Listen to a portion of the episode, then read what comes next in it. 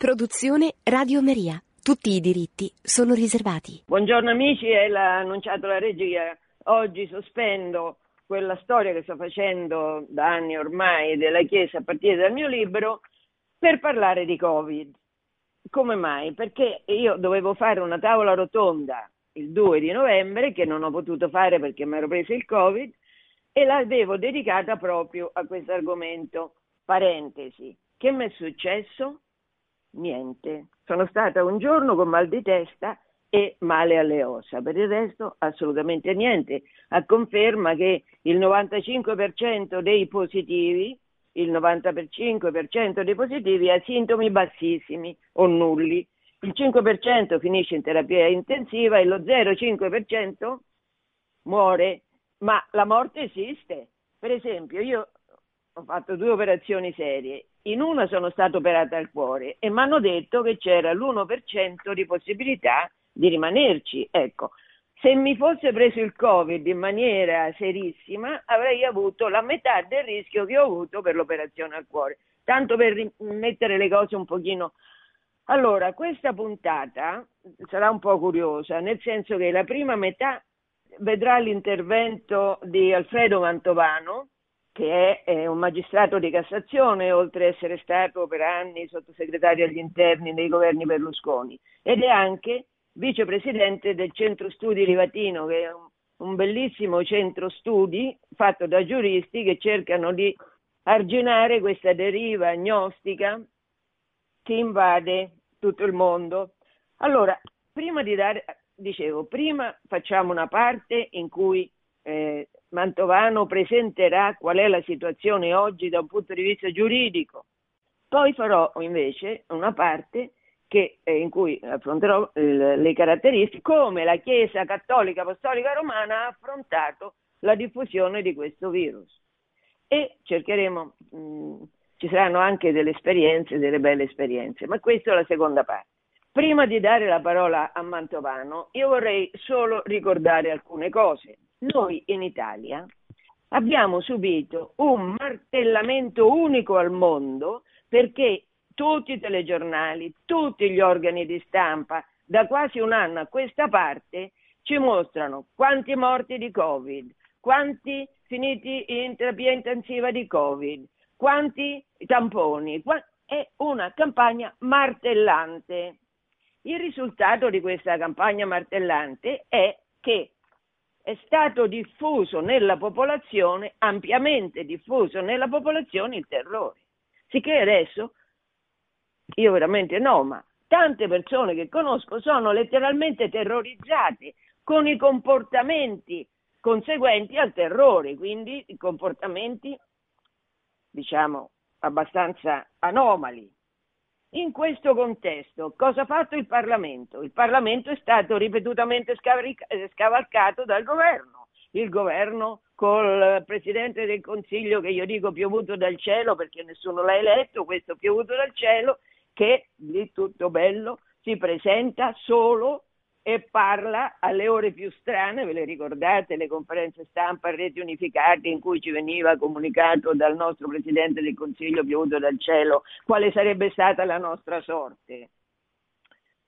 Il governo ha soppresso molte delle libertà costituzionalmente garantite, compresa la libertà religiosa, e ha mandato messaggi obliqui agli anziani, categoria di cui io faccio parte. Con quale argomento nobile?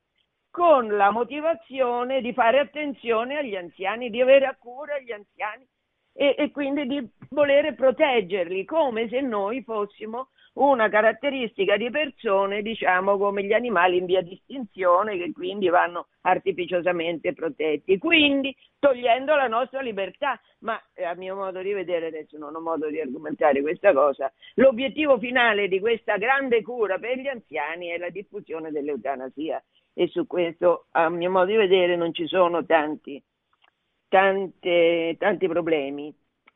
Tutto questo cosa ha comportato? Ha comportato che la salute mentale delle persone è stata gravemente inficiata, con un aumento esponenziale delle malattie psicologiche e delle cure antidepressive.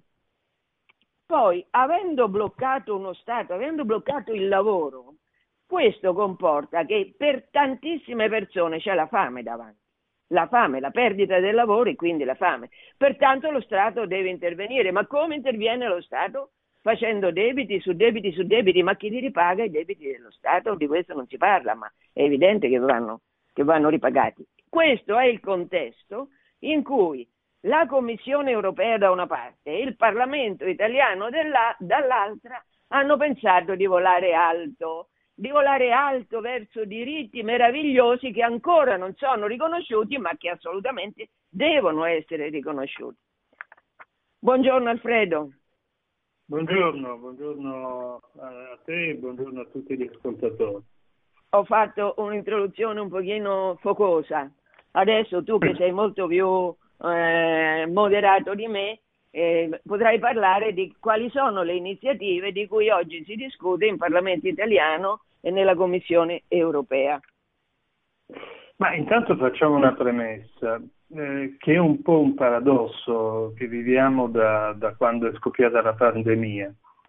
Noi viviamo in un contesto che è anzitutto culturale e poi ha delle ricadute di carattere politico e anche giuridico che tu prima ricordavi, in cui viene esaltata la categoria dell'autodeterminazione, cioè l'autodeterminazione in ordine al figlio, per cui se non lo voglio c'è l'aborto, se lo voglio a tutti i costi c'è la fecondazione artificiale anche con seme di altri. C'è l'autodeterminazione in ordine al mantenimento in vita di se stessi se si è in precarie condizioni di salute. Tutto questo è passato anche attraverso sentenze importanti della Corte Costituzionale, della Corte di Cassazione. Ecco, nel momento in cui questa categoria viene esaltata e esce dai circoli ristretti e entra in documenti che recano il sigillo dello Stato, compare un virus che costringe a guardarci intorno e a constatare che non esiste soltanto ciascuno di noi preso singolarmente, non esiste soltanto un portatore di desideri dei quali reclama il riconoscimento come diritti dall'ordinamento e dei quali reclama dalla scienza la realizzazione concreta. Esistono delle comunità, oltre alla persona, la comunità familiare, quella di lavoro, quella territoriale, quella nazionale e così via, che impongono queste comunità di prendere in considerazione non soltanto il nostro io e quindi anche la nostra sopravvivenza, ma anche la sopravvivenza di chi ci sta a fianco.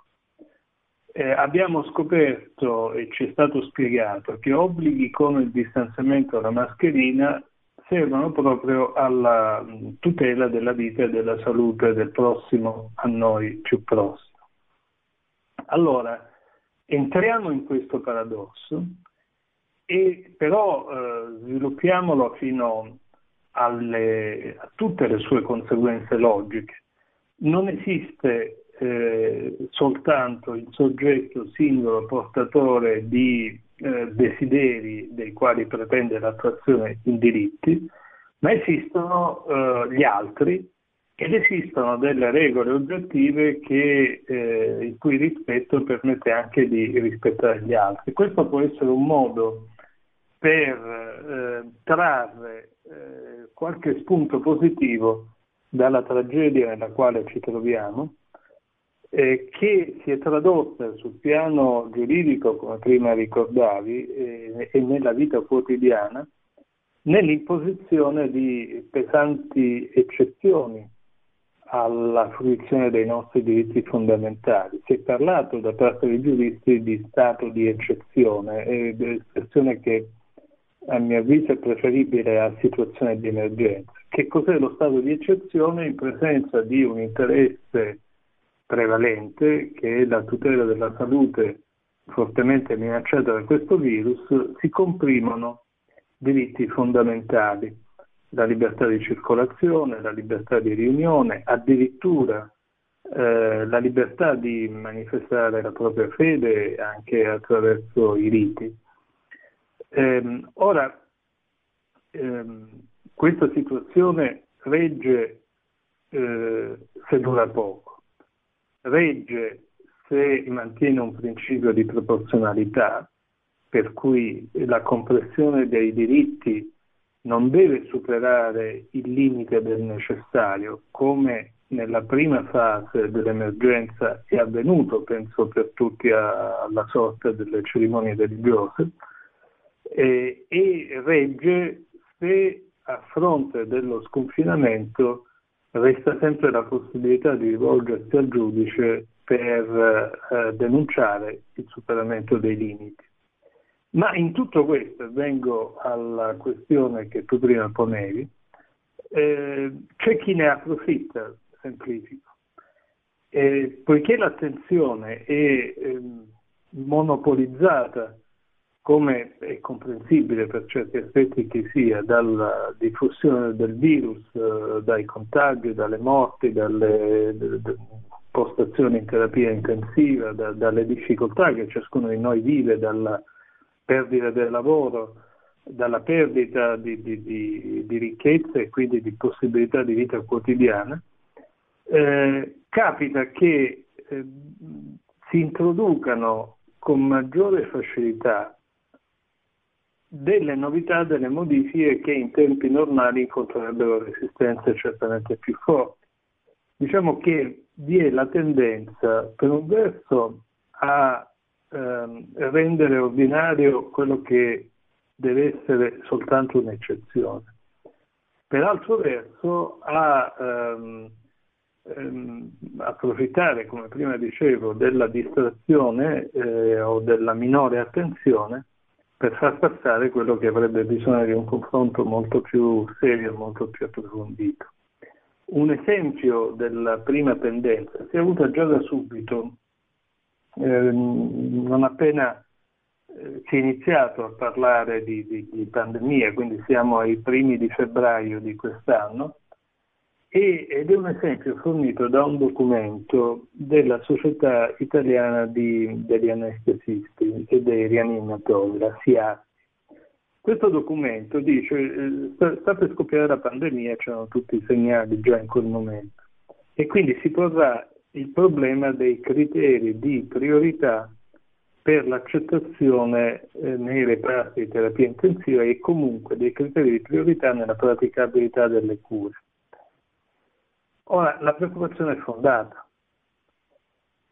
Dico di più, ci può anche stare che se io sono il primario di un reparto di terapia intensiva e nonostante tutti gli sforzi che ho fatto per recuperare posti, risorse anche umane, arrivano 2 pazienti e io ho un solo posto, è chiaro che devo individuare dei criteri in quella situazione di assoluta emergenza per capire a chi devo dare quel posto, ed è evidente che se da un lato c'è un paziente di 90 anni e dall'altro uno di 40 anni, la scelta è nei fatti. Ma questo non significa teorizzare che in una situazione ordinaria gli anziani non meritano cure. E questa tendenza eutanasica o para-eutanasica è presente negli ordinamenti di alcuni paesi europei, penso per tutti all'Olanda, penso al Regno Unito, ma si sta insinuando pericolosamente, soprattutto approfittando della pandemia, un po' dappertutto e quindi anche nel nostro ordinamento. Un conto è, ripeto, la situazione concreta di assoluta emergenza, un conto è stabilire una regola per la quale all'anziano, come è stato detto da taluni in modo molto infelice, essendo un soggetto improduttivo, è inutile garantire cure, tanto più quando queste cure sono impegnative e rischiose. Alla stessa maniera, e cambiando totalmente settore, ma rimanendo in quest'ambito, nonostante la pandemia, è stata approvata da un ramo del Parlamento qualche giorno fa, in questo mese, la legge cosiddetta sulla omofobia, bruciando tutti i tempi, facendo in commissione delle sedute che sono arrivate in ore notturne e nell'aula della Camera contingentando i tempi della discussione.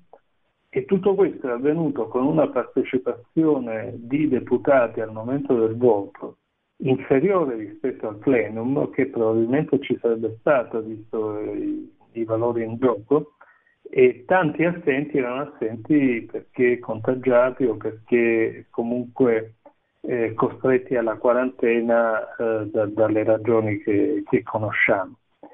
Ora, tutto questo non va bene, sia... Scusa Alfredo, sì. Spiega un po', per piacere, un po', perché magari tanta gente non lo sa, in che consiste questo decreto Zan.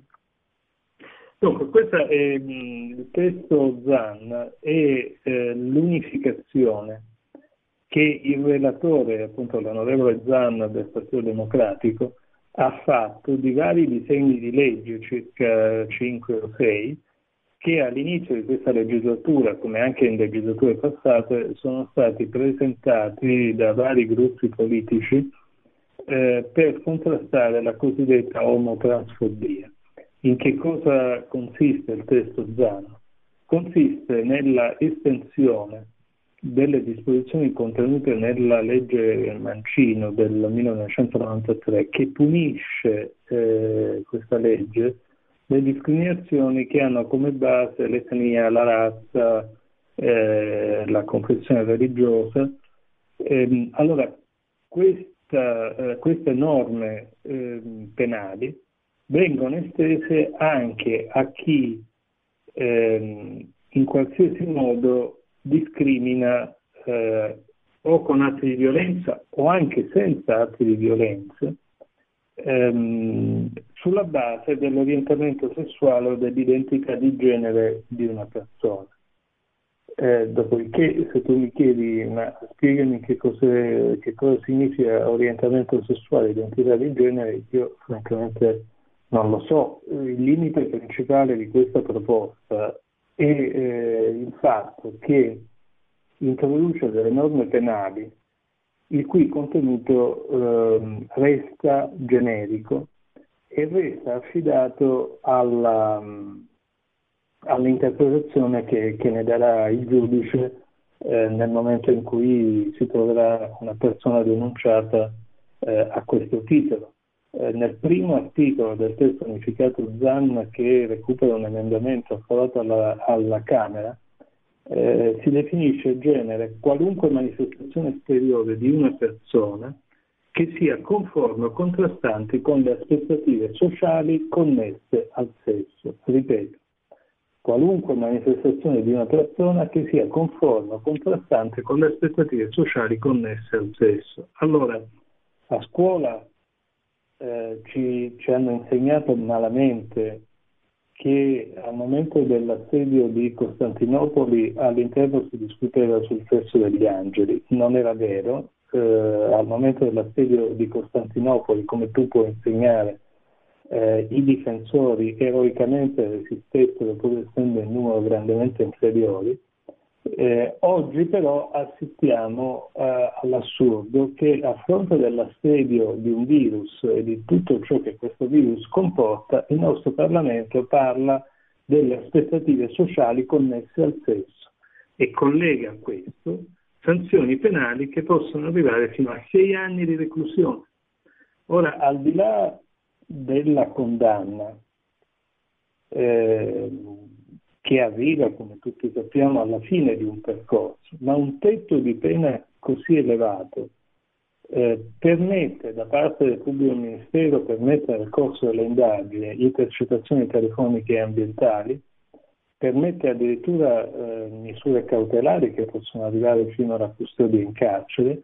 Quindi risulta evidente come una materia così delicata, con l'introduzione di disposizioni talmente generiche, abbia una potenzialità lesiva della libertà di ciascuno di noi, che dipende dalla interpretazione che ha espressioni così vaghe e di contenuto scarsamente decifrabile, potrà dare ciascun singolo giudice, a sua volta non esente da condizionamenti ideologici, come ben sappiamo. I giudici non sono delle monadi che vivono in un mondo loro, sono persone che risentono di condizionamenti ideologici come ciascun altro e non sempre sono capaci di contrastarli fino in fondo. Ogni tanto questi condizionamenti ideologici, come risulta evidente leggendo alcune sentenze, esercitano il loro influsso e determinano degli effetti. E per quello che riguarda la Commissione Europea, Alfredo?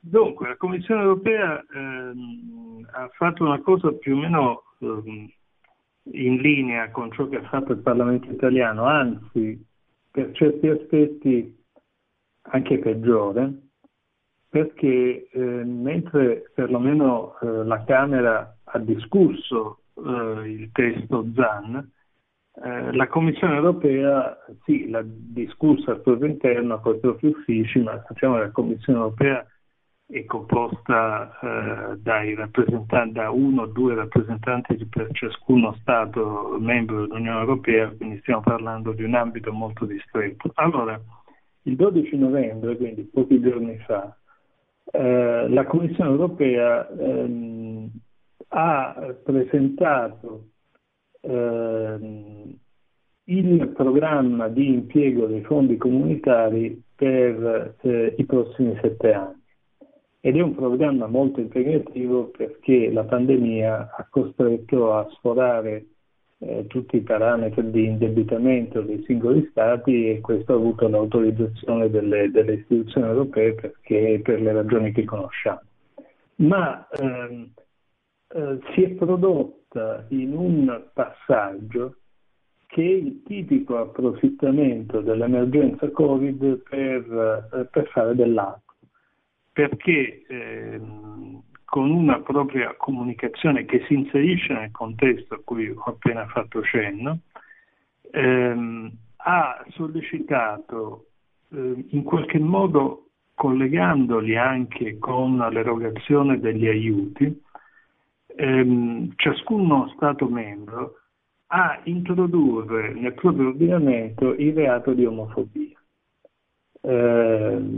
a riconoscere tra gli Stati membri dell'Unione Europea i matrimoni tra persone dello stesso sesso, ad assegnare finanziamenti specifici per le iniziative LGBT all'interno anche del cosiddetto Recovery Fund.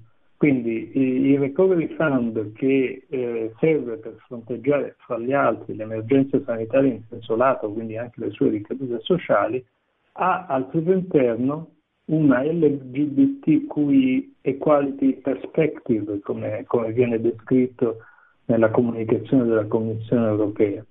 E questo è un vero e proprio salto di qualità, tra l'altro in spregio alle norme proprie che regolano l'Unione Europea, perché quando si parla di reati resta la piena competenza degli Stati membri, che certo possono concordare reciprocamente, ma concordano gli Stati, non c'è un'imposizione da parte della Commissione Europea o comunque delle istituzioni comunitarie, e questa è una illegittima intrusione nella sfera di esclusiva sovranità degli Stati membri, che però viene fatta approfittando dell'emergenza e anzi in qualche misura correlando quello che si vorrebbe introdurre sul fronte LGBT, sul fronte gender, sul fronte matrimonio same sex alla concessione degli aiuti. Ora, nel nostro diritto penale, quando io ti costringo a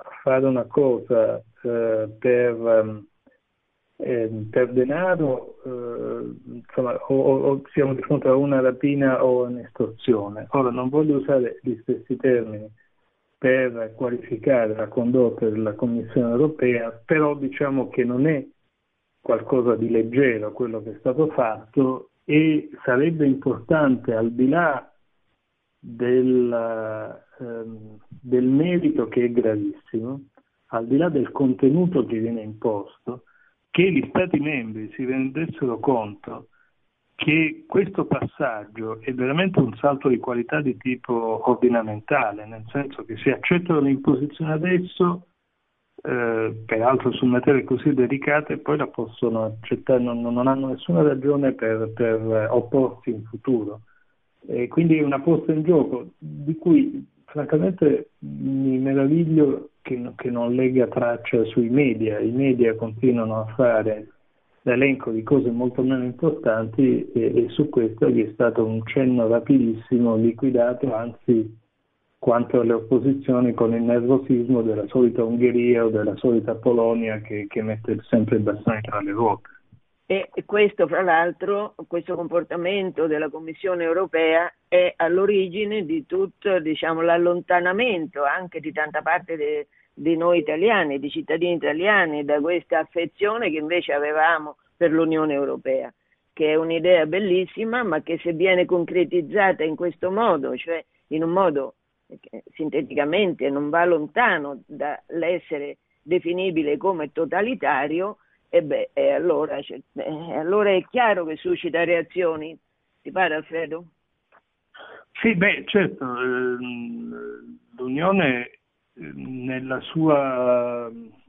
intenzioni al momento della sua Costituzione e poi nei suoi passaggi più significativi al momento della redazione dei trattati era una modalità di reciproca unione, di reciproca solidarietà tra gli Stati membri, di valorizzazione dell'identità di ciascuno e di rafforzamento.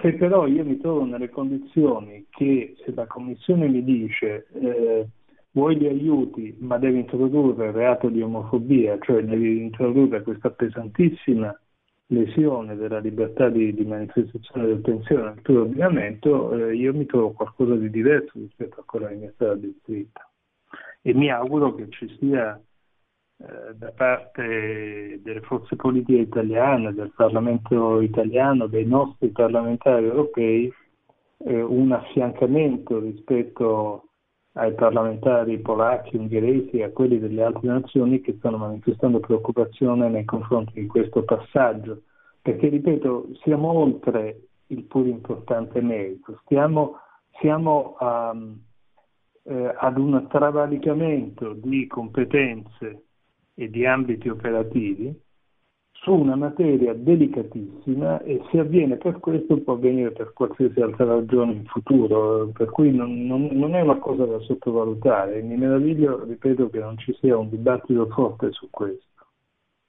E questo purtroppo però anche è un'indicazione di dove sta la nostra cosiddetta classe dirigente, di che cosa si occupa la nostra classe dirigente e anche la stampa. Alfredo Mantovano, mille grazie della tua partecipazione preziosa. Grazie a voi. Buon lavoro, perché so che sei oberato di lavoro anche per recuperare, mi dicevi stamattina, il tempo passato in questi mesi di sospensione. Adesso devi fare mezzanotte per lavorare alle sentenze. Allora, grazie. Ciao Alfredo. Alfredo c'ha una famiglia meravigliosa, una moglie meravigliosa, santa, mia amica, poetessa. Io dico che è poetessa, ma è vero che è poetessa. Allora, adesso passiamo alla seconda parte, che riguarda invece una questione che ci interessa più da vicino in quanto cattolici. Di fronte a questa martellante campagna che ha suscitato terrore, grazie a tutti i mezzi di informazione di massa, grazie a tutti i giornali piccoli e grandi, che cosa ha fatto la Chiesa? Come si è comportata la Chiesa? Vediamo. I primi mesi di questa pandemia è stato addirittura suggerita un provvedimento impensabile, perché è la verità, impensabile. È stato detto di chiudere le chiese a Roma. Tutte le chiese di Roma sono state chiuse. Poi evidentemente era eccessivo questo provvedimento, ci hanno ripensato, ma intanto per un giorno tutte le chiese di Roma sono state, parlo di Roma perché Roma, la nostra, è una chiesa cattolica apostolica romana, quello che si fa a Roma si fa in tutto il mondo, è normativa. la dimensione di quello che succede a Roma. Chiuse le chiese, poi dopo sono state riaperte, ma sono state impedite le funzioni religiose, è stata impedita la proclamazione dell'Eucaristia, quindi la popolazione cristiana è rimasta senza sacramenti e c'è stato un afflusso massiccio a questa tecnologia di Zoom o Google per far partecipare, diciamo, i fedeli intorno a un qualcuno prete che da qualche parte celebrava l'Eucaristia. I fedeli partecipavano a distanza in unione spirituale. Per non parlare del ridicolo in cui i tentativi di non infettarsi hanno sprofondato sacerdoti e fedeli durante le liturgie. Compulsivo lavaggio, sfregamento di mani, a volte i guanti usati per prendere il corpo di Cristo, quando non le pinzette per prendere il corpo di Cristo, è stato poi dimenticato di fronte al potere politico che il sacerdozio ha diritto di regolare le questioni liturgiche in completa autonomia dal potere temporale. Questo piccolo particolare è stato, diciamo, ignorato. Come è stato scordato il canone 213 del diritto canonico, che sancisce il diritto dei fedeli di ricevere i sacramenti. Ecco, io se sono cattolica ho diritto di ricevere i sacramenti, certamente, a meno che non sia scomunicata. Se sono una cattolica normale ho diritto di ricevere i sacramenti. In questa situazione, che definire drammatica è usare un'espressione di quello che è successo, perché io, parlando con il parroco della mia città natale, se non dico qual è, alla fine di questo periodo in cui le messe sono state soppresse, gli chiedevo: come va la partecipazione dei fedeli? È crollata, ma questo lo vediamo tutti, andando nelle chiese è crollata la partecipazione dei fedeli. Ma viene da chiedersi, è strano? Ma è ovvio che è così, ma come? Tu non mi fai assistere all'Eucaristia, non mi fai prendere la forza che mi permette di vivere, che è ricevere il corpo e il sangue di Cristo nei momenti in cui ho più bisogno, perché c'è un'emergenza, perché rischio la morte, perché della gente vicino a me muore senza sacramenti, ammazzata nei cimiteri perché non c'è neanche modo di fare i funerali. In questa situazione drammatica tu mi togli i sacramenti, che significa? Significa che i sacramenti non contano niente, e quindi è evidente che quando la situazione torna normale o paranormale, io perché ci devo andare in chiesa? Allora, adesso fatto questo cappellotto, in particolare è successo che la Pasqua è saltata. La Pasqua, sarà che io faccio parte del cammino e come tutti quelli che fanno parte del cammino sanno, per noi aspettiamo la Pasqua di anno in anno, perché la Pasqua è il momento privilegiato in cui la gloria di Dio si manifesta.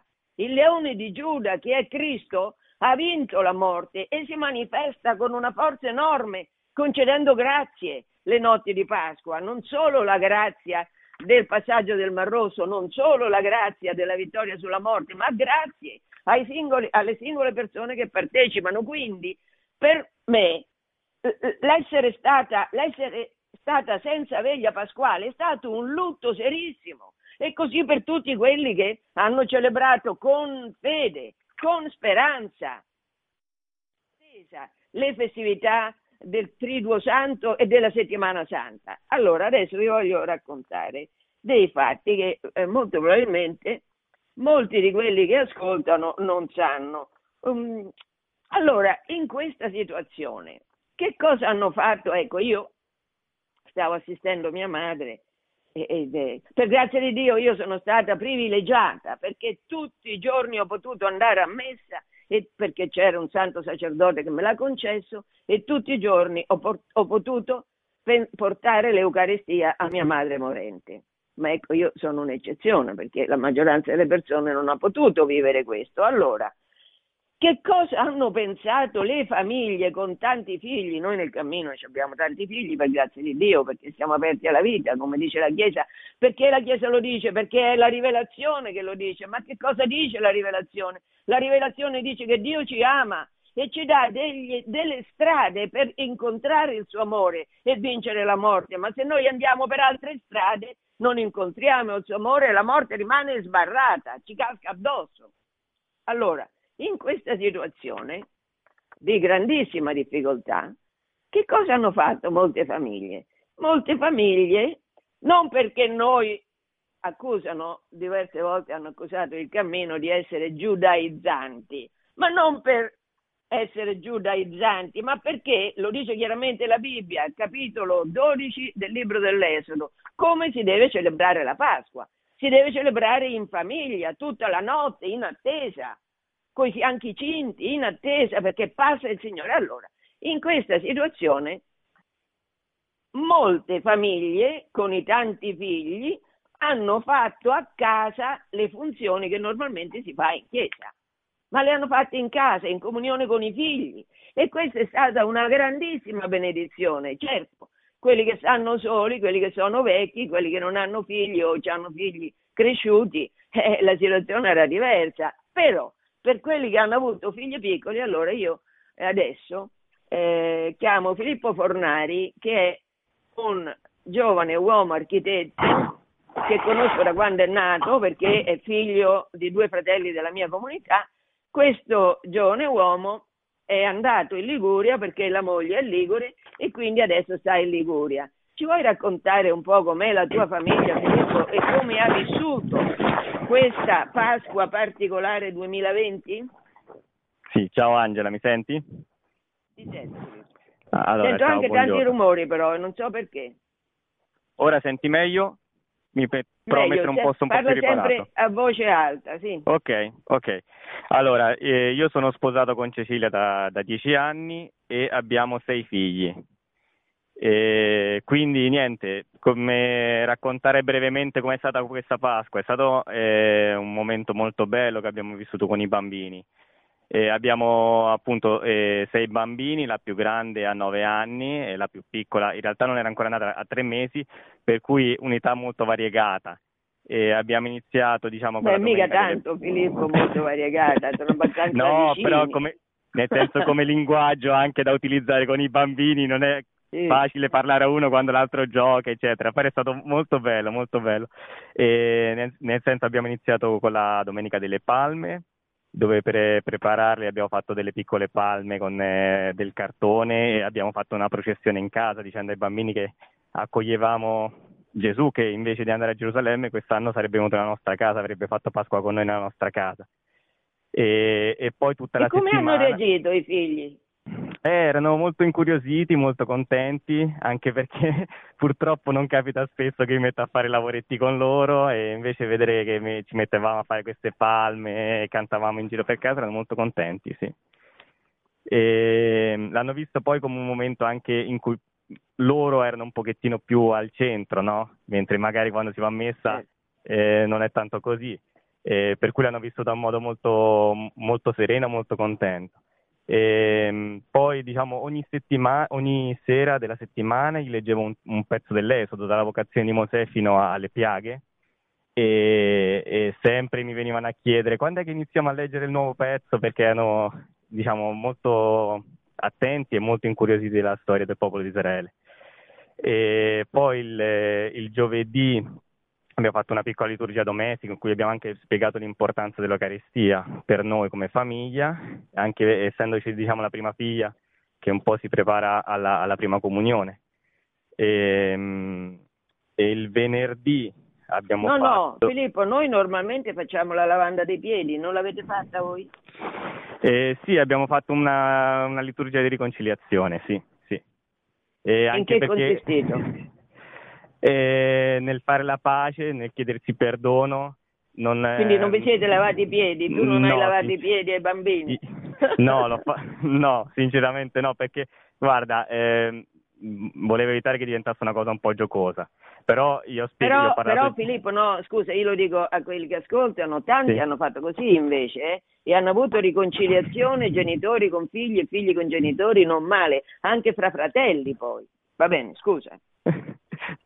No, diciamo che comunque è stato un momento serio di riconciliazione, anche perché devo dire che vivere il lockdown ha provato molte famiglie, e anche la nostra, chiaramente, come tutte le famiglie.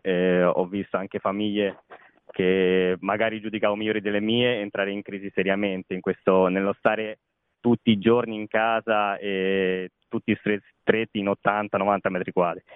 E quindi anche la nostra è stata molto provata, e la Pasqua è stato un momento di riconciliazione forte che anche i bambini hanno vissuto, e di questo devo rendere lode a Dio, perché è stato un momento serio in cui veramente il Signore ci ha uniti. E il venerdì abbiamo fatto l'adorazione della croce, e in cui ogni bambino ha potuto quindi baciare il crocifisso e vivere anche questo momento perché pure loro chiaramente hanno paura, hanno potuto aprirsi anche e raccontare un po' delle loro paure, delle loro croci quotidiane, e adorare la croce sapendo che Gesù ha dato la vita per noi su queste croci. E poi il sabato è stato il sabato della veglia, allora abbiamo iniziato con un lucernario e ogni bambino... Insomma, avete fatto tutti i segni liturgici? Abbiamo fatto tutti i segni liturgici, esattamente. Che potevate fare, certo non avete fatto il sacramento. Vabbè. Esatto, nella nostra poi povertà, perché non sappiamo cantare bene, però cercavamo di cantare un po' per anche tenerli desti, no? E la Pasqua, devo dire, è stata molto bella la veglia, perché i bambini leggevano anche le letture, perché già i primi tre riescono a leggere, e quindi anche loro leggevano.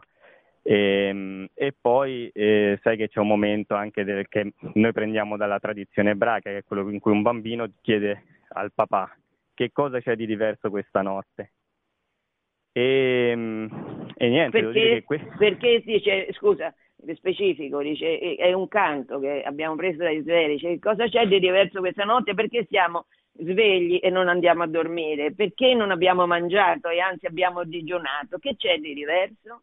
Esatto, e nel dare la risposta i genitori passano la fede ai figli, e quella notte era diversa per tutti, per tantissimi motivi, perché era la prima notte che facevamo una Pasqua senza una veglia, la facevamo da soli, chiusi in casa. A che ora avete cominciato? Ma abbiamo incominciato verso le 10:30. E avete finito? Abbiamo finito verso le 2. Mm-hmm. Con l'Agape? Con l'Agape, sì, con l'Agape. E rispondere a questa domanda è stato per me, insomma, donare la fede ai miei figli, perché in fondo anch'io stavo lì chiedendomi come Dio si sarebbe mostrato in questa Pasqua, come avrebbe operato. Nel momento in cui mi venivano tolte tante certezze, la certezza della veglia, che è l'unica cosa che io ho sempre tenuto come punto fermo e certo dell'anno. E devo dire che, come dice anche la seconda lettura, sul monte il Signore provvede, cioè Dio ha provveduto, e è stato un momento molto, molto bello. Come dicevo prima, è stata una Pasqua di riconciliazione per noi, abbiamo visto come Dio è passato e ha distrutto anche ha sommerso nel mare il faraone che come dicevo prima crea sempre continue tensioni in casa per l'orgoglio, perché è normale che stando tutti e due chiusi in casa saltano sempre certi meccanismi e si entra in conflitto continuamente, e Dio ha operato, ha creato la riconciliazione e ha creato la gioia, e quindi anche poi abbiamo rinnovato le promesse battesimali, e i bambini... Ma come avete fatto? Abbiamo detto... credete in Dio Padre Onnipotente, creatore del cielo e della terra, credo. I bambini urlavano credo, hanno professato il credo. E poi si rinunciavano a Satana. E rinunciavano a Satana, e loro urlavano rinuncio. E niente, è stato molto bello, perché l'ho visti proprio contenti, che partecipavano pienamente, felici, e anche dopo c'era un'atmosfera di pace in casa che era bello, molto bello. Che era pasquale. È stata Pasqua. Grazie Filippo. Prego, buon lavoro, so che grazie. Te ne devi andare. Sì. Adesso questa testimonianza di Filippo, che in tanti hanno vissuto, comunque questa testimonianza l'ha vissuta anche un fratello di un'altra parrocchia che si chiama Giacomo e che pure lui ha figli, ma molto più piccoli di quelli di Filippo, e è stato raccontato un episodio che a me mi ha colpito molto. Eravamo in convivenza, mi ha colpito molto la nonna di questo bambino di 5 anni, ha raccontato cosa è successo in questo tempo di Pasqua in cui la famiglia pregava. Che cosa è successo, Giacomo? Eccoci, buongiorno e buongiorno. Grazie per l'invito. Allora, che è successo? Era il giorno del mio compleanno, era la domenica in Albis, noi avevamo appena celebrato la Pasqua e mi colpiva anche molto quello che ha detto adesso Filippo, perché molti di quegli aspetti li abbiamo vissuti anche noi, anche se in maniera diversa. Era il mio compleanno, era il 19 aprile e io stavo dormendo. Noi per Pasqua ci eravamo preparati in maniera differente da Filippo, perché i miei figli sono un po' più piccoli, quindi abbiamo fatto disegni, abbiamo cercato un po' di spiegargli cosa significasse così la lavanda dei piedi, l'adorazione della croce, proprio anche la risurrezione. Era la prima volta che mi cimentavo un po' in questo ed ero molto... Speriamo l'unica, speriamo l'ultima, la prima e l'ultima, speriamo. Ero molto intimorito, ecco, la mia paura più grande era non riuscire a cogliere questa opportunità unica che ci dava il Signore, no? di celebrare la Pasqua in casa, soli, noi della famiglia, da soli, nell'intimità della famiglia, perché ero convinto, insomma, che il Signore si potesse mostrare in mezzo a noi. E quindi questa era la mia grande paura e ce l'abbiamo messa tutta, abbiamo avuto esperienze particolari anche molto profonde e quindi, insomma, stiamo vivendo la settimana di Pasqua e domenica in Albis era il mio compleanno, io stavo dormendo e sentivo un po' un vociare, no? Ed era mia moglie che stava preparando una torta per me, con i bambini, insomma mi volevano fare un po' una sorpresa ed ero contento. Dopodiché sono arrivati tutti, io ho 3 bambini, Filippo, Agnese e Leone, e sono venuti a svegliarmi, quindi mi sono saltati addosso, ci siamo divertiti un pochetto e a un certo punto abbiamo sentito... è cambiata proprio l'atmosfera, perché abbiamo iniziato a sentire delle urla atroci, proprio di sofferenza, un pianto come forse, non lo so, neanche il più grande attore, che erano proprio urla di terrore, di paura, di sconforto, di tristezza, ecco, provenire dalla parete, dalla casa che ci sta a fianco. E in quel momento tutto è cambiato, abbiamo visto le espressioni, io ho visto le espressioni dei miei figli cambiare in una maniera sconvolgente, proprio hanno iniziato ad abbassare lo sguardo, hanno proprio visto, no, come ho visto i loro occhi spegnersi, non so descriverlo.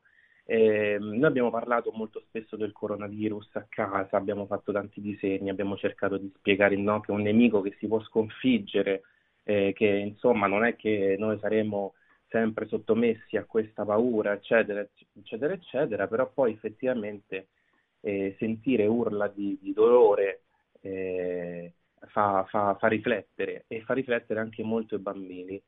Io un po' per... codardia me ne sono andato dalla stanza, li ho portati via e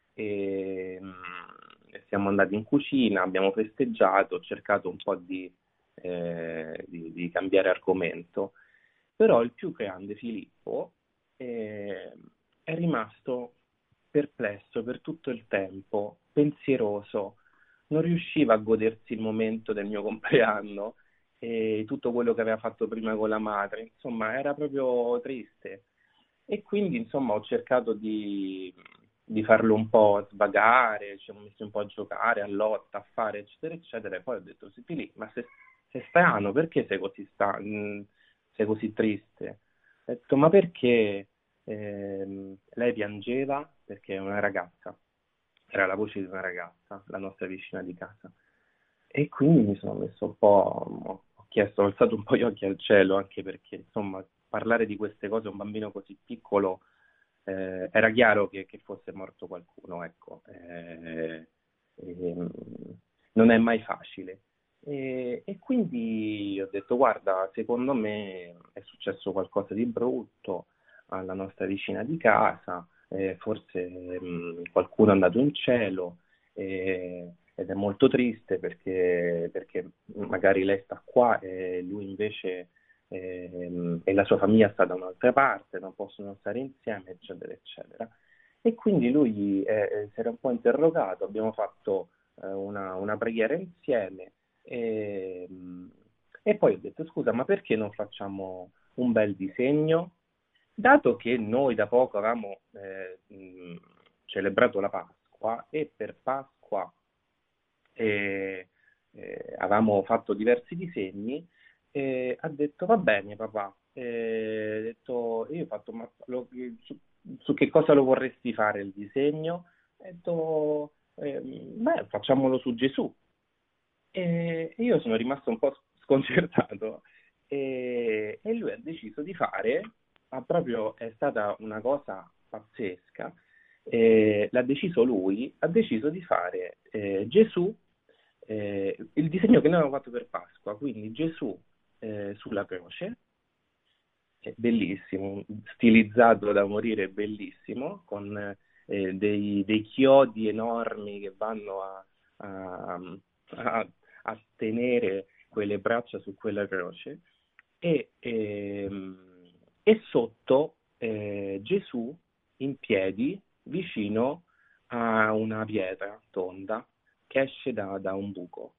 È bellissimo perché ha deciso proprio di rappresentare la risurrezione. E io sono rimasto sconcertato e ho detto, vabbè Filippo, adesso cosa facciamo?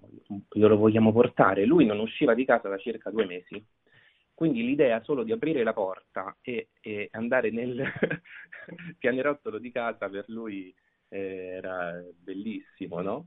E quindi euforico, e siamo usciti, io ero molto intimorito, tremavo, e quindi con le mascherine e tutto, eccetera, eccetera, abbiamo bussato alla porta e ci ha aperto la nostra vicina di casa in lacrime, era proprio tutta rossa, stava veramente soffrendo tantissimo, e io sono un po' un piagnone, quindi cercavo di trattenermi un po' per evitare, insomma, di angosciare Filippo, e lui ha dato questo disegno alla nostra vicina di casa, e lei ha detto, è scoppiata di nuovo a piangere, ha detto, io vi ringrazio tantissimo perché oggi ho saputo che papà mio è andato in cielo, parlava un po' a Filippo, insomma. E io purtroppo sto qua, non so se riesco a partire perché mio papà sta male, io vi voglio ringraziare perché avevo proprio bisogno di una parola di speranza, ecco, di amore. Allora Giacomo, ti devo interrompere perché il tempo corre e questa esperienza è finita. Di risurrezione che il bambino ha dato, un bambino di 5 anni ha dato, perché in casa qualcuno gli aveva parlato della risurrezione di Gesù e questo è il centro della vita di una famiglia cristiana. Grazie Giacomo. Esattamente. Grazie a voi. Allora, uno si può chiedere, Gesù Cristo, vero Dio e vero uomo, ha vinto in croce. E perché è andato in croce? È andato in croce perché Satana odia Dio e pensava così di vincere. I cristiani dopo Cristo, pure loro da 2000 anni, in un certo senso vanno in croce perché sono perseguitati, da sempre i cristiani sono stati perseguitati. Però come mai essendo perseguitati i cristiani che sono uomini e donne, giovani, vecchi, Cristo era anche Dio oltre che uomo, noi no. Allora come mai i cristiani che hanno subito persecuzione di tutti i tipi da 2000 anni sono sopravvissuti, come mai continuiamo a esistere? A mio modo di vedere perché noi abbiamo, potremmo dire, una merce che gli altri quando la conoscono ci invidiano, che la vogliono anche loro. E la merce che noi spacciamo qual è? È la vittoria sulla morte, perché qual è il messaggio cristiano? Che la morte è vinta, chi entra con Cristo nella morte entra nella vita meravigliosa eterna di Dio, sta in Dio, quindi è un passaggio in realtà, un passaggio per la vita la morte. Allora, però questo un conto è dirlo, un conto è mostrarlo. Come mostrarlo? Con la vita. I cristiani hanno sempre mostrato con la vita che davvero la morte è vinta. E dove l'hanno mostrato? L'hanno mostrato quando i romani per 3 secoli li hanno torturati e uccisi, vincendo il terrore della tortura, più che della morte, della tortura. Hanno vinto, i cristiani hanno vinto e quindi gli altri si sono interrogati: ma com'è che questi affrontano la morte così, a volte cantando? Ma come fanno? Sono come noi. Nel corso poi di questi 2 millenni, per esempio, che cosa è successo quando regolarmente ci sono state pesti, epidemie? Quella famosissima in cui Gregorio Magno, siamo alla fine del VI secolo, organizza una processione per intercedere per la fine della peste e mette in mostra la Salus Populi Romani, che è quell'icona meravigliosa che sta a Santa Maria Maggiore in pellegrinaggio, alzata questa Madonna chiedendo l'intercessione divina per la fine della peste. A un certo punto su Castel Sant'Angelo, che si chiama così, la mole antonelliana si chiama Castel Sant'Angelo perché in cima c'è raffigurata la statua di un angelo che ripone la spada, proprio mentre i cristiani facevano questa processione intercedendo per la fine di questa sciagura. Ma nel corso dei secoli è stato sempre così. Noi italiani ci abbiamo come patroni Francesco e Caterina. Francesco era un esteta in qualche maniera, era un giovane signore a cui piacevano le belle cose. E qua, dopo la conversione, lui incontra, stava a cavallo, incontra un lebbroso. I lebbrosi sono quanto di più orrendo, io non ho, grazie a Dio, mai visto uno, ma quanto di più orrendo si possa vedere, perché è un uomo che perde a brandelli la carne, i cui lineamenti non sono neanche più riconoscibili perché non resta più niente. E allora lui incontra un lebbroso e capisce che lui si deve fare violenza e deve amare quel lebbroso. E che fa? Scende da cavallo, abbraccia e bacia questo rudere umano, lebbroso. Caterina, qualche decennio più tardi, vive a Siena all'epoca della peste. All'epoca della la peste non è il Covid, la peste è la peste. E Caterina che fa? Caterina, in modo indefesso, questo lo racconta il suo biografo, che è un domenicano, un frate domenicano, Raimondo De Capua, racconta con dei particolari che sono veramente schifosi a chi li legge, perché Caterina, con un eroismo senza fine e senza risparmiarsi, ha curato questi poveretti, anche in questo caso relitti umani.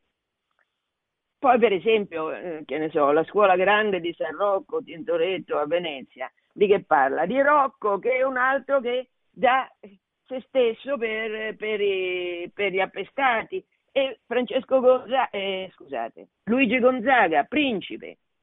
La mia parrocchia si chiama San Luigi Gonzaga, principe, che come muore? Giovanissimo, perché? Perché cura anche lui, cura gli appestati.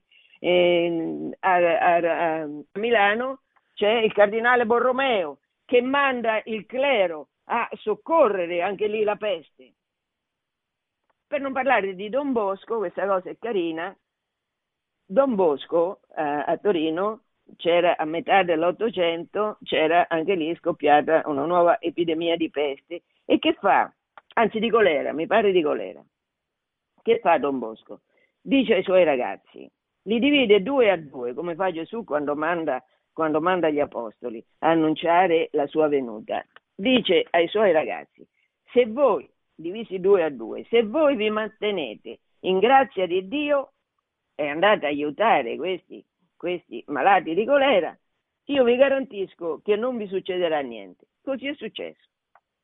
Questo episodio del 2 a 2 di Don Bosco mi ha fatto venire in mente che cosa è successo negli Stati Uniti d'America, dove più di 2000 giovani e meno giovani del cammino sono andati a 2 a 2, come sempre il cammino fa, che manda a 2 a 2, come dice Gesù, senza soldi, senza bisaccia, senza 2 tuniche, senza niente, li manda a annunciare l'avvenuta del regno.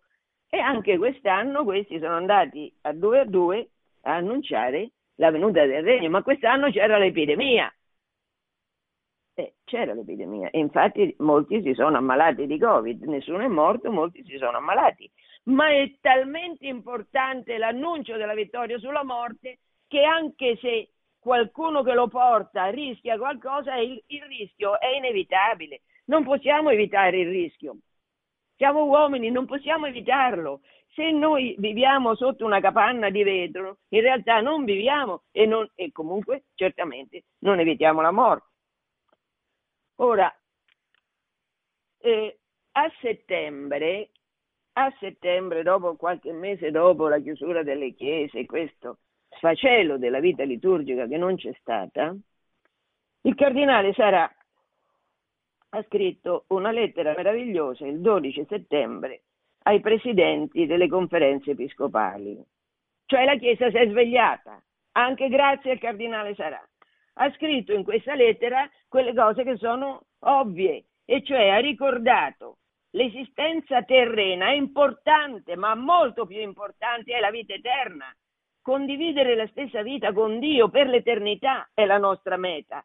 Questa è la fede della Chiesa, testimoniata lungo i secoli da schiere di martiri e di santi, certamente, testimoniata da 2000 anni.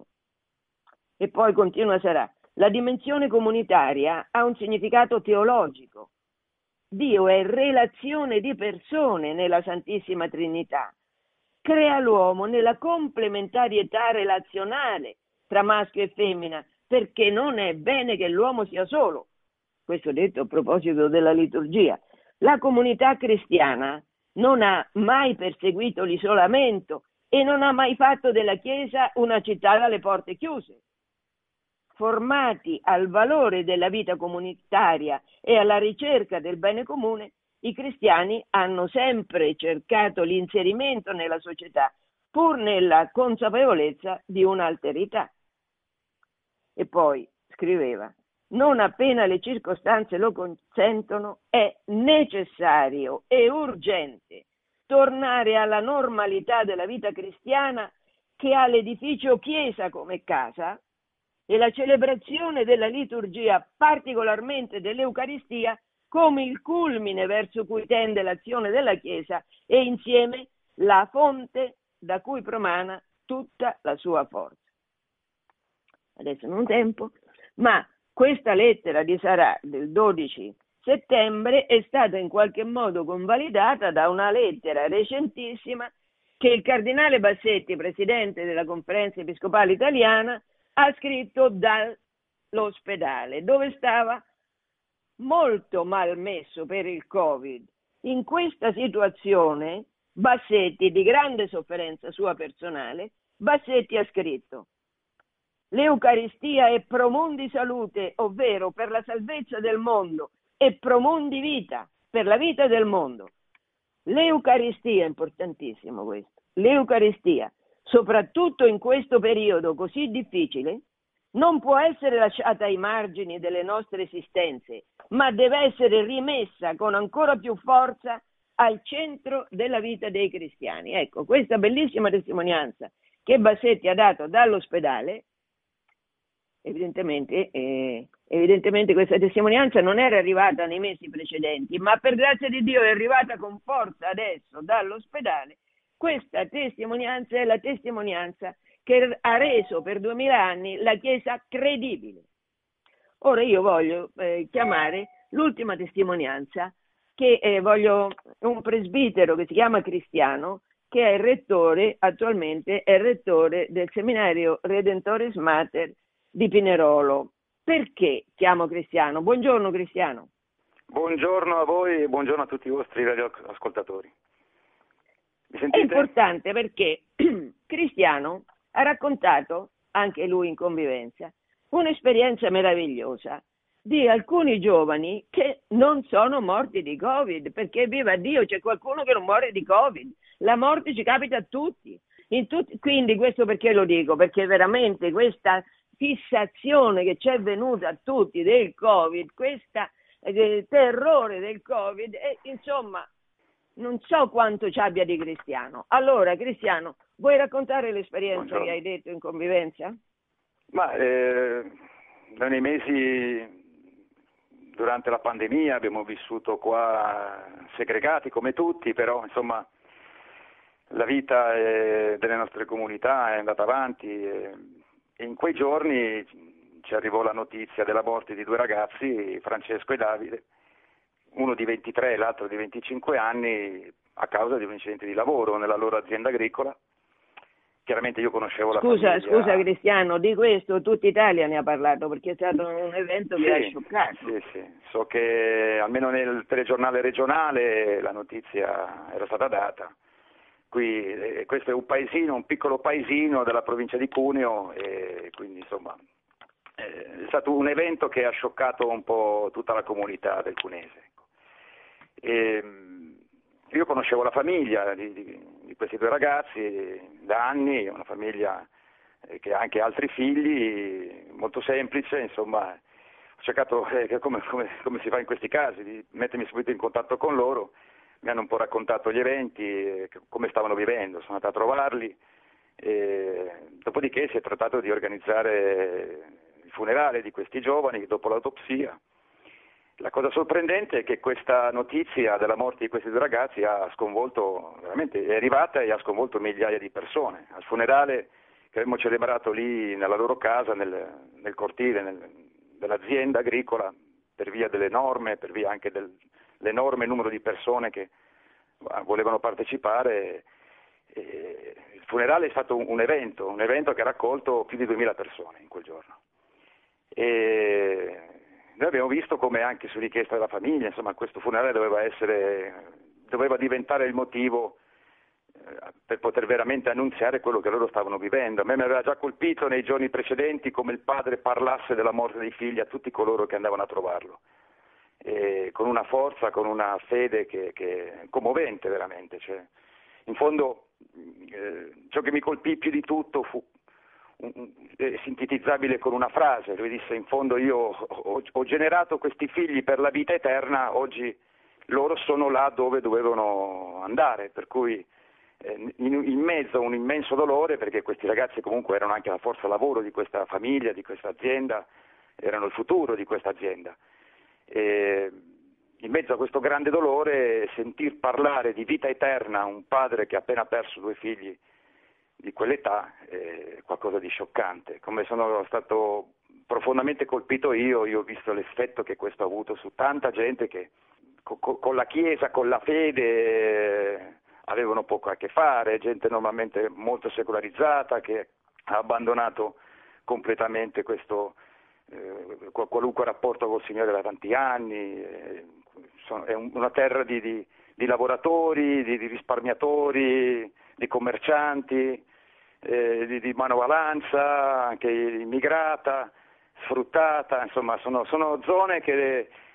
E lì ho visto come questo evento è stato potentissimo in quei giorni, per cui abbiamo celebrato il funerale è stato l'occasione per poter veramente con forza anche annunziare il motivo, per cui non eravamo disperati, non eravamo distrutti, la speranza che ci animava, l'esperienza che avevamo fatto in questi anni di vita, di vita eterna, è stato fantastico, insomma, è stato l'episodio. Ancora sono in contatto con questa famiglia, è chiaro. È comprensibile a volte i momenti di scoraggiamento che hanno, la mancanza dei figli, però è incredibile vedere come la fede li sta sostenendo. Eh sì, questa bellissima testimonianza, l'unica di cui il mondo abbia bisogno, perché di che cosa ha bisogno il mondo? Di sapere che c'è un senso alla nostra vita e che con la morte non finisce tutto, ma c'è anzi l'apertura a Dio. Sì, ma e questo... Io volevo ricordare una cosa, come a me mi ha molto sorpreso quello che Monsignor Libanori scriveva ai suoi preti durante il lockdown, aveva consegnato, io sono diocesano, appartengo al clero di Roma, per cui insomma sono sempre rimasto molto legato anche a Roma e seguo tuttora la vita del clero romano.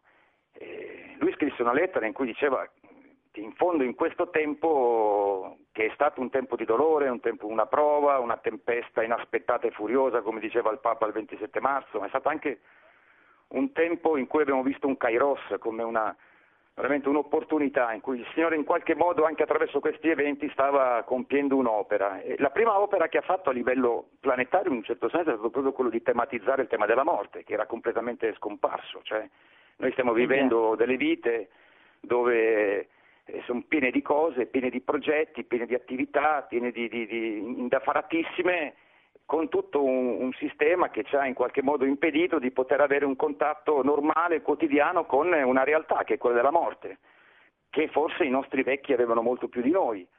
E portando al centro, nell'agenda, diciamo, al centro dell'attenzione planetaria, il fatto che esiste la morte, che moriamo, che la nostra vita è limitata, è finita, che siamo precari, che non possiamo programmare nulla. Questo è stato uno shock in certo senso salutare, perché questa gente aiutata, già che viveva in una situazione di questo tipo, la pandemia, il blocco, l'isolamento, la cessazione delle attività, quindi anche di tutta l'economia dei loro paesi, di fronte all'evento di due ragazzi che lavorando muoiono sul lavoro così in un minuto, ha avuto, come dire, ha aperto le orecchie di questa gente in una maniera straordinaria.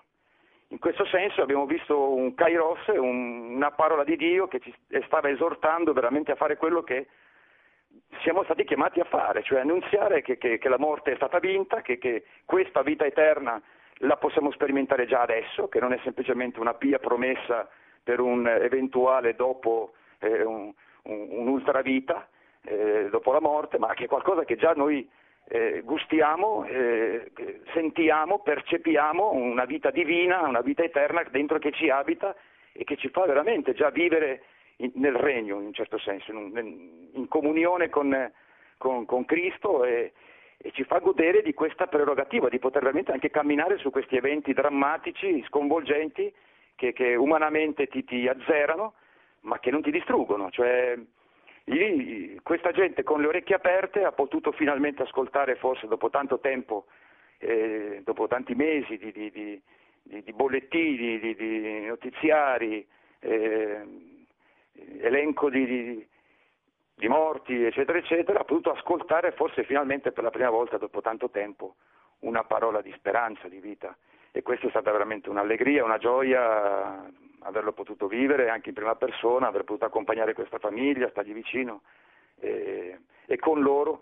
Lui al termine del funerale diede un'esperienza impressionante, di un'umiltà incredibile, perché si presentò dicendo: guardate, io non sono un teologo, non sono un prete, non ho studiato, sono un semplice agricoltore, però quello che mi avevano promesso il giorno in cui la Chiesa mi annunziò che era possibile vincere la morte, quello che mi avevano promesso, io oggi lo vedo realizzato nella mia famiglia, perché qua siamo addolorati ma non siamo distrutti, siamo stati colpiti ma non annientati, abbattuti, come dice Paolo. Annientati.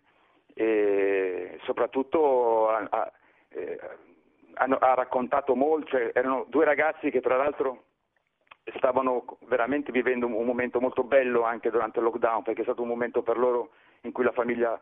La sera, in un'azienda agricola non esiste un lockdown, cioè la famiglia lo hanno trascorso così, pregavano la sera, avevano messo il Vangelo al centro della loro vita, lì nell'azienda lui aveva costruito una specie di pilone di pietra dove aveva posto l'immagine di una Vergine, di una Madonna, e si trovavano lì la sera, per cui lui stesso stava vivendo durante il lockdown un momento veramente felice con la sua famiglia, cioè un momento di unità, un momento di intenso, e vedere i suoi figli crescere nella fede, questo non poteva che riempirlo di gioia. Eppure in un attimo tutto questo è cambiato, ma non gli ha tolto quello che aveva ricevuto, cioè questa profonda certezza che la morte è vinta, che il peccato è stato vinto, che l'uomo può uscire dal suo egoismo, può uscire dal suo isolamento, può uscire dalle sue paure, che si può vivere senza il terrore, senza la paura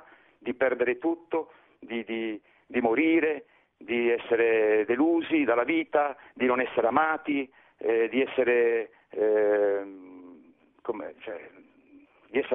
mostrarsi fragili, ecco. E questo è stato eccezionale, ecco, veramente. Grazie Cristiano, io mi sento che dobbiamo fare? Ringraziare Dio che ci ha chiamati nella Chiesa, perché è vero che la Chiesa è quella perla preziosa, perché quando uno la scopre vende tutto per prendere quella perla preziosa, perché dove si trova una testimonianza come quella che tu hai dato? No, io ringrazio Dio che ci dà di poter vedere che anche delle prove, perché questo tempo è un tempo di prova, anche nelle prove c'è una presenza del Signore che accende un fuoco, una luce, e forse mai come in questo tempo lo vediamo all'opera, insomma, anche tutto ciò che è avvenuto nelle famiglie, la celebrazione, come dicevate prima, della Pasqua nelle famiglie, questo è comunque un qualcosa che poi rimarrà. Io non entro nel merito dei diritti, dei doveri della Chiesa, se è stato fatto bene, se è stato fatto male. Comunque, al di là di tutto, penso che dietro la storia la presieda Dio, e vedo come anche in questi eventi, giusti e sbagliati che siano, non mi interessa, anche in questi eventi si sta manifestando con una forza e sta rinnovando veramente la Chiesa. Io mi ricordo che il padre Cristiano, ti devo interrompere, perché è finito il tempo che ci abbiamo. Perdonate. Grazie. Senz'altro, un saluto a tutti voi. Grazie. Ciao. Buona giornata a tutti. A voi, grazie. Produzione Radio Maria. Tutti i diritti sono riservati.